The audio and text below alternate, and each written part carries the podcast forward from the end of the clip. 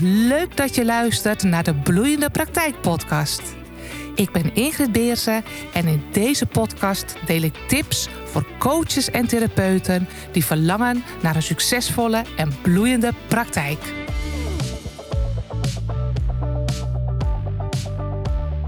Een groot gezin en groot ondernemen. Ingrid, hoe doe jij dat toch? Ik heb vier kinderen samen met mijn man Jack. En een heerlijk bedrijf om in te werken. Met ook nog een super fijne omzet. Ja, je snapt, en ik snap het eerlijk gezegd ook, dat ik best vaak de vraag krijg: hoe doe je dat nou? Poeh, vier kinderen. Ik vind twee al veel. Of ik vind het bedrijf runnen al heel veel. En ik doe het allebei. Nou, daar ben ik echt geen superwoman voor. Maar er zijn wel een aantal dingen waarvan ik denk: ja, misschien doe ik dat wel anders dan dat jij dat doet. Of eh, misschien heb je hier wat aan om het nog beter of makkelijker voor jezelf te maken.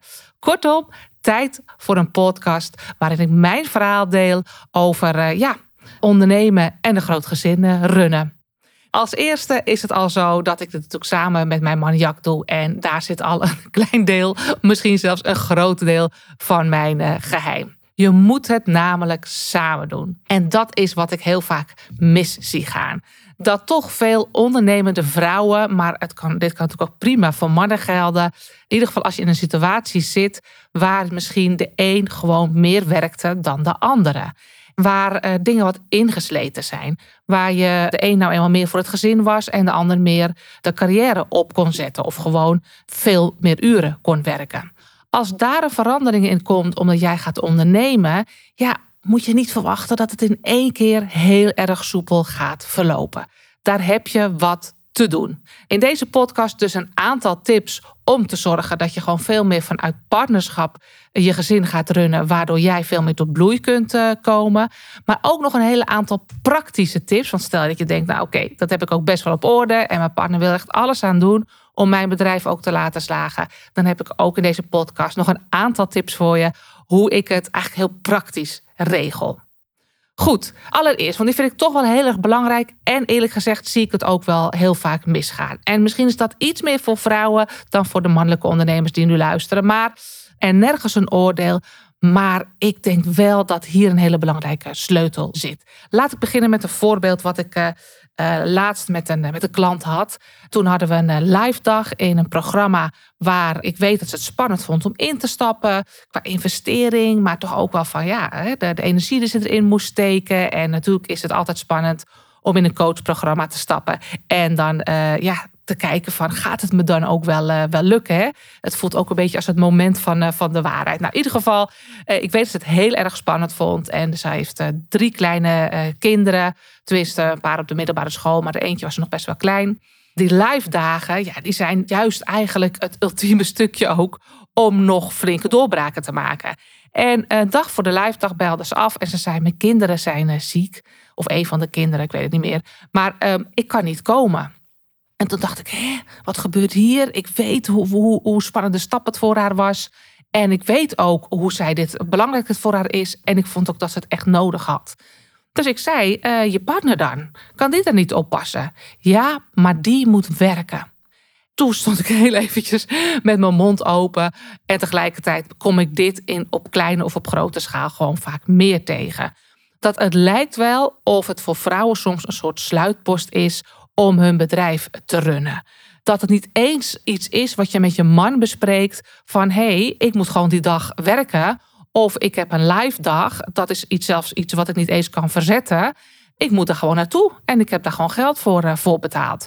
Dus ik heb dat bij haar teruggelegd. En ik zei van, hé, hey, wat gebeurt hier? Ik weet dat het heel belangrijk voor je is. Je man moet werken, maar jij moet ook werken. Sterker nog, dit is een van de belangrijkste dagen van jou in het jaar om grote doorbraken te maken. Dus hoe serieus neem jij jezelf nu in het gesprek met je partner? Verder heb ik dit gewoon op die manier bij haar neergelegd. Dat ik het ook heel jammer zou vinden als ze het niet zou doen. Dat ik zeker weet dat ze daardoor iets mist. Maar dat ik ook echt wel de vraag bij haar stelde. Dit geeft misschien ook aan hoe je in je bedrijf staat en of hoe je samen bedrijf van jou gaat dragen. Nou, puntje bij het paaltje, ze was er gewoon de volgende dag. Dus ik was echt super trots op haar. Maar dit is wel wat er in de kern heel vaak in mijn optiek misgaat. Heb je wel afspraken gemaakt met je partner toen je startte met je eigen praktijk. Of als het nu of beter gaat lopen, je nog meer tijd er misschien in wil gaan besteden, maak daar alsjeblieft afspraken over. En als het om mijn verhaal gaat, hebben wij dat echt terdege gedaan. Ik moet zeggen dat ik echt een topvent heb die toen ik zei, en ik had best een goede baan, ik ga nu 100% voor mezelf beginnen, want eerst deed ik het ernaast, maar ik voelde gewoon, dit vind ik gewoon te leuk. Vond ik echt niet makkelijk om voor mezelf te beginnen in die zin om de knoop door te hakken om de veilige haven van een, uh, van een betaalde baan. En in mijn geval was het ook een goed betaalde baan. Hè. Ik was marketingmanager in een grote zorginstelling om die los te laten. Maar er waren voor mij twee dingen aan de hand. Ik had het tot totaal niet meer naar mijn zin. Eigenlijk achteraf gezien ben ik iets te lang ook gebleven. ik denk dat ik voor mijn collega's af en toe ook niet heel prettig was. Want ik vond het gewoon echt niet meer leuk. Ik schopte ook wel wat tegen dingen aan in die zin. Ik vond het te langzaam gaan. Ik ben wat ongeduldig. Ik vond te vaak dat er mooie oplossingen voorhanden waren. Maar dat er vanuit het compromis en ook nog eens vanuit ego's dingen eigenlijk als een soort, soort slap aftreksel moesten, uh, besluit moest worden, worden genomen. Nou, kortom, het paste gewoon niet meer bij me waar ik in terecht was eh, gekomen.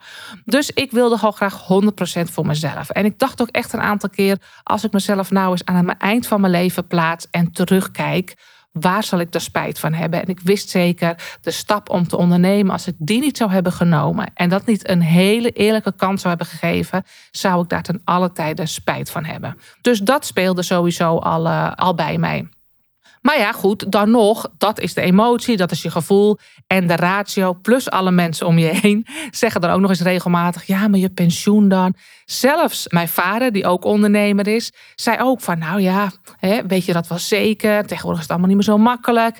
Die was zelfs, terwijl het een ondernemer was die best veel investeringen moest doen destijds, ook nog wel wat bezorgd. En het is allemaal uit liefde, maar het dient je niet om die droom na te jagen.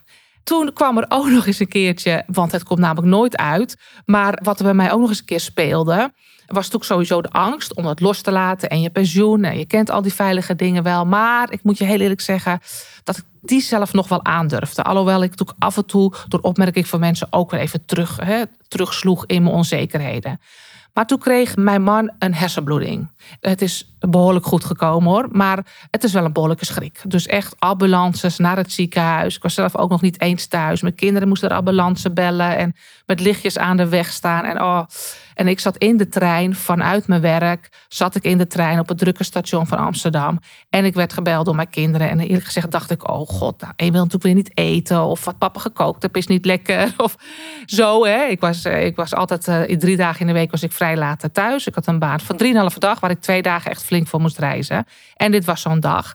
Maar toen werd er dus gebeld, nee, papa die gaat met de ambulance weg. Want eh, de buurman hebben we gehaald. En die heeft een, nou ja, hij denkt zelf een hersenbloeding. Dus dat voelde hij eigenlijk zelf al. Dus ik gelijk eh, vanuit eh, de trein door naar het ziekenhuis. En ik weet nog dat ik daar liep. Niet de eerste dag, maar de tweede dag dat ik bij hem op bezoek ging. De eerste dag was natuurlijk helemaal chaos. Dat ik toen dacht van, jeetje Mina. Ik ben op een of andere manier uit het hamsterwiel van mijn werk gestapt. Waar ik het al niet zo naar mijn zin had.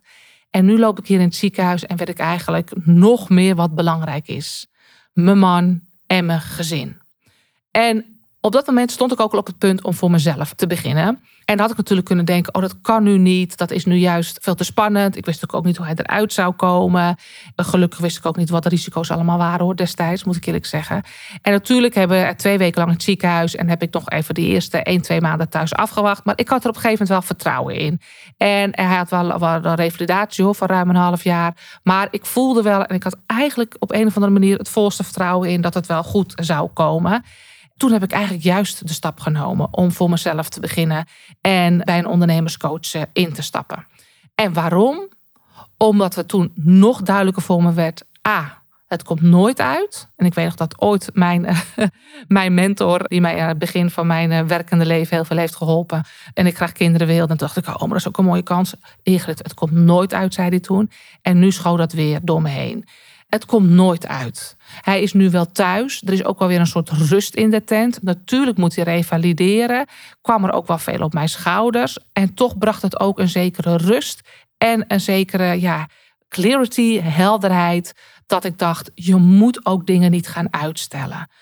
Hoe belangrijk is het nou om alleen maar op de veilige havens te varen? Je ziet het, er kan zomaar iets gebeuren waar je helemaal niet op berekend kan zijn. Dus het leven is onberekenbaar. Dus doe dan vooral wat je leuk vindt. Nou, dat is wat er bij ons speelde. En waarom ik eigenlijk vooral mee wil geven dat het nooit uitkomt om spannende keuzes te maken.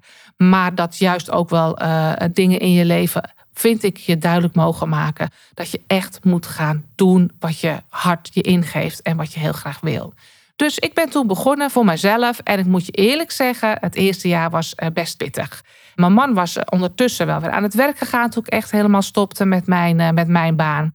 En toen wisten we gewoon zeker van, nou, hij kan wel weer langzaam opkruipen naar waarschijnlijk wel weer, hij werkt niet helemaal fulltime, maar wel 36 uur. En het zag er wel naar uit dat hij ongeveer in de richting zou kunnen uitkomen. Nou, toen ik dat wist, natuurlijk wel iets van zekerheid. Ik heb toch vier kinderen. Eh, heb ik gezegd, ik geef mijn baan op. Maar wel dat we dat samen heel duidelijk bespraken. En daar zit de kern in. Dat betekent dus, ook met het gezin, dat ja, er soms wat spannende keuzes worden gemaakt. En in het begin heb je natuurlijk niet gelijk hartstikke druk met je bedrijf. Maar wat wel belangrijk is, is dat je misschien wat minder inkomsten hebt. Dat je daar ook consensus met elkaar over maakt. Of dat ik ook moest gaan investeren vanuit onze privégelden. Ook zoiets waar je samen consensus over moet doen. En dat hebben we gewoon gedaan. En hij gunde het me van harte. Hij had ook bijna nog meer vertrouwen in mij dan ik zelf. Hij zei altijd, Ingrid, eigenlijk is je werk altijd het stijgende lijn geweest. Dus dit gaat je ook uh, lukken. En die gelijkwaardigheid heeft dus ook mee te maken met wat je allemaal in het huishouden oppakt. Hè? Vergeet dat ook vooral niet. Soms ben jij misschien hoofdaannemer, zoals ik het altijd noem, geweest binnen het gezin. Maar probeer als er wat verandert in die situatie, daar ook nieuwe afspraken over te maken. Dat is dus eigenlijk nog bijna het belangrijkste waarom ik denk dat het bij ons zo goed loopt en waarom ik ook de ruimte heb om eh, te ondernemen. Maar goed, er zijn natuurlijk ook nog andere dingen. Mijn commitment was ontzettend groot. Ik wilde dit heel graag. Het eerste jaar, heel eerlijk, oh, ik vond het best heel moeilijk. Ik heb af en toe echt gedacht, ook nog wel eens twee sollicitatiegesprekken gehad. Ben ik eerlijk in? Omdat ik echt was dacht, hmm, het loopt niet zo vaart. Zitten ze wel op mij te wachten? Uh, God, er zijn anderen veel beter dan dat ik ben. Ik kan me best voorstellen dat ze daar naartoe gaan. Waarom zouden ze naar mij toe gaan? Kortom, het eerste jaar vond ik best heel erg pittig. En heb ik ook echt staan wiebelen of ik dit moest doen. Vooral ook, toch ook wel weer met die vier kinderen. Ja, moet ik nou, omdat ik dit zo graag wil, straks tegen de kinderen zeggen: Nou, we kunnen niet op vakantie of we kunnen dat een stuk minder doen. Want ja, mama heeft nou wel de droom, maar ze verdient niet zoveel. Toen dacht ik: Nee, weet je, nee. Eigenlijk heb ik juist die pijn die ik daarin voelde, het gedoe in mijn hoofd, ook gebruikt om juist mijn comfortzone op te rekken, op te rekken. Dus heel veel dingen die ik ook echt eng vond, ben ik ook gaan doen. Juist in mijn achterhoofd. Hè, mijn man is ook weer flink aan het werk. Die doet ook dingen waarvan hij wel eens denkt, s ochtends, oh, in mijn bed uit te komen. En ik heb gewoon vier kinderen waar ik gewoon ook wil dat ze een lekker uh, leven hebben en dat we ze alles kunnen geven. En, in ieder geval dat ze lekker kunnen gaan uh, studeren. Dus mijn commitment om ook door te zetten in het eerste jaar, wat ik best pittig vond, waar ik me omzet. Nou ja, ik had, ging zeker niet slecht hoor, maar het zat zeker nog niet op niveau van, eh, van mijn salaris. En met alle extraatjes die ik, daar, die ik daarbij had. Maar het commitment om door te pakken. Het vertrouwen van mijn partner, heel eerlijk gezegd ook. Heeft me ook erg geholpen. Die zei, hou nou vol, bij jou komt het ook echt wel. Maar zelf had ik ook nog af en toe daar wat wiebelig geloof in. Maar doorzetten, doorzetten, dat is wel wat geld. Dus ik heb na mijn ondernemerscoach weer een andere ondernemerscoach gekozen. Ook wel eens een keer in huilen uitgebast dat ik dacht, oh. Maar daarna, echt. En ik snap het, want de eerste acht maanden was het natuurlijk vooral zaaien, zaaien, zaaien en hier en daar wat oogsten. Maar na dat jaar kwamen er al meer klanten en opeens, ja, dit klinkt een beetje stom, maar voelt alsof ze bijna uit de lucht komen vallen. Dat komt wel, heel eerlijk, eh, maar is misschien een andere podcast waard omdat ik altijd heb doorgezet op zichtbaar zijn en mijn e-maillijst aanvullen. Dus als je op een gegeven moment weet dat jouw klanten ongeveer er acht of negen maanden over doen om klant te worden, snap je ook wel waarom een eerste jaar of een eerste half jaar eh, nog niet helemaal storm loopt. Maar daarna echt wel. Dus mijn tweede jaar zat ik op 80.000 euro. Mijn derde jaar op ruim dubbele 195. En mijn vierde jaar liep ik tegen de 3 ton aan. Gewoon door doorzetten, maar ook, en het gaat hier even niet om het geld, maar wel om de groei die ik heb doorgemaakt met dat gezin, maar ook met het pittige jaar wat ik eh, in het begin heb, eh, heb gehad. Dus hè, hou vol als jij dit herkent. Het gaat mij in die zin niet om geld. Ik moet echt zeggen dat het fijn is. Hè, want het is best fijn om extra geld om handen te hebben. Sowieso met dat grote gezin. Maar ook om mijn ouders en mijn schoonmoeder. En hè, die ook, nou ja, niet uh, ja, hoe ouder je wordt, wordt het ook niet allemaal even makkelijk. Om die ook nog eens extra te verwennen. Maar ook wat extra geld om handen te hebben voor al die studies. Maar waar het mij vooral om gaat, is om volhouden en om het goed te organiseren. Want hoewel ik dus groeide qua omzet en ook echt wel qua agendavulling ben ik daardoor ook steeds gaan kijken hoe kan ik zorgen dat ik toch groei, maar niet veel harder hoef te werken. Want ja, al worden kinderen groter, alle clichés zijn waar. Het betekent niet dat je er minder werk aan, uh, aan hebt. En ik heb echt elke dag twee wasmanden. Uh, want hoe groter ze zijn, hoe meer kleren lijkt het wel. Maar uh, je hebt ook de sporten en alles. Nou, hoef ik allemaal niet te vertellen. Maar voor mij bleef het wel belangrijk om niet meer te gaan werken en toch te blijven groeien. Hoe heb ik dat dan gedaan? Allereerst is het goed om te weten dat ik in principe vier dagen werk. Van half tien tot drie uur heb ik klanten. Meestal voor half tien bereid ik dan de klanten voor. En na drie uur is nog een half uurtje afronden. Maar dan ben ik thuis voor de kinderen. Maar ook dan beginnen weer de sporten. En dan moet ik weer het eten klaarmaken en dat soort dingen. Toen pak ik die vrijdag af voor het administratie. En uh, de weekenden maar dat is vaak ook wel voor creatie. Niet omdat ik het weekend hoef te werken, maar dat vind ik gewoon, ik vind het gewoon leuk. Of een avond af en toe een webinar of een workshop. Ook daarover maak ik gewoon afspraken met kinderen. Ook als ik zeg maar een, week een challenge heb, weten mijn kinderen ook. Deze week een mama challenge. Nou moeten wij ook even wat extra inzetten. Maar ik kijk ook steeds, al groei ik, hoe ik het ook makkelijker voor mezelf kan maken. Waar let ik dan op? Sowieso op wat zijn mijn doelstellingen voor het volgende jaar. Niet alleen in omzet, maar ook in hoe ik mezelf wil voelen en wat ik belangrijk vind in het leven. Dus het kan ook best zijn, ik heb nu best wel wat mantelzorg voor mijn eh, moeder, die is aan het dementeren, dat ik er gewoon vaker voor mijn vader wil zijn. Eh, nou, sinds uh, kort zit ze ook in een verzorgingstehuis. En ook echt kruis in mijn agenda zet dat ik minimaal twee keer in de week naar haar toe ga. Het is hier niet naast naast de deur. Maar daarnaast wil ik er ook regelmatig zijn voor mijn vader. En dat kan allemaal als je onderneemt. Dus zelfs met vier kinderen en mantelzorg kan je nog steeds groots ondernemen. Er zijn eigenlijk drie dingen waar ik mezelf daar steeds op evalueer. Waar het makkelijker kan. Want dat is echt heel fijn. Het zijn soms moeilijkere keuzes, waardoor het wel makkelijker wordt voor jezelf. Elk kwartaal evalueer ik zelf wat ging goed en wat ging minder goed. Maar vooral wat kan weg. Wat ging niet goed? Welke diensten lopen niet goed? Welke marketingacties liepen niet goed? Waar kan ik wat minder mee doen? Of wat kan gewoon weg? Waar moet ik misschien mee stoppen? De andere is, wat kan makkelijker of wat kan ik automatiseren? Als ik denk van, oh, ik ben toch wel vaak dit soort mails aan het versturen. Of ik moet elke keer die tekst opnieuw schrijven. Kijk ik gewoon, wat kan ik misschien op een video opnemen als instructie voor mensen. Dat ik niet elke keer weer mondeling hoef te doen op een andere manier. Wat kan ik automatiseren via e-mails in mijn boekhouding? Of wat kan ik gewoon weer even in het proces opnieuw? Want soms heb je iets neergezet en toen was het nog wat houtje touwtje. En je kan nu gewoon eigenlijk, doordat je ook weer ontwikkeld bent als ondernemer, dingen makkelijker neerzetten. En de laatste is, wat kan ik uitbesteden? Die is ook zo belangrijk. Wat kan je uitbesteden? Bijvoorbeeld aan een VA, een virtual assistent. En nu ga ik ook veel meer van mijn boekhouding uitbesteden. Want dan gaat mijn energie lek daar echt heel erg van weg. Elk kwartaal die BTW. Maar ook in huis. Hè, ben ik toch ook meer hulp in huis gaan vragen. Ehm, uh, nu is het bijvoorbeeld te overwegen om zo'n stofzuiger te doen. Die, uh, we hebben ook nog een hond die continu uh, stofzuigt. Want ik heb wel hulp in de huishouding één keer in de week. Maar met een hond moet je veel meer stofzuigen. Kost me allemaal energie waar ik gewoon niks aan heb. Ja, een fijn schoon huis, belangrijk. Maar je begrijpt wat ik bedoel.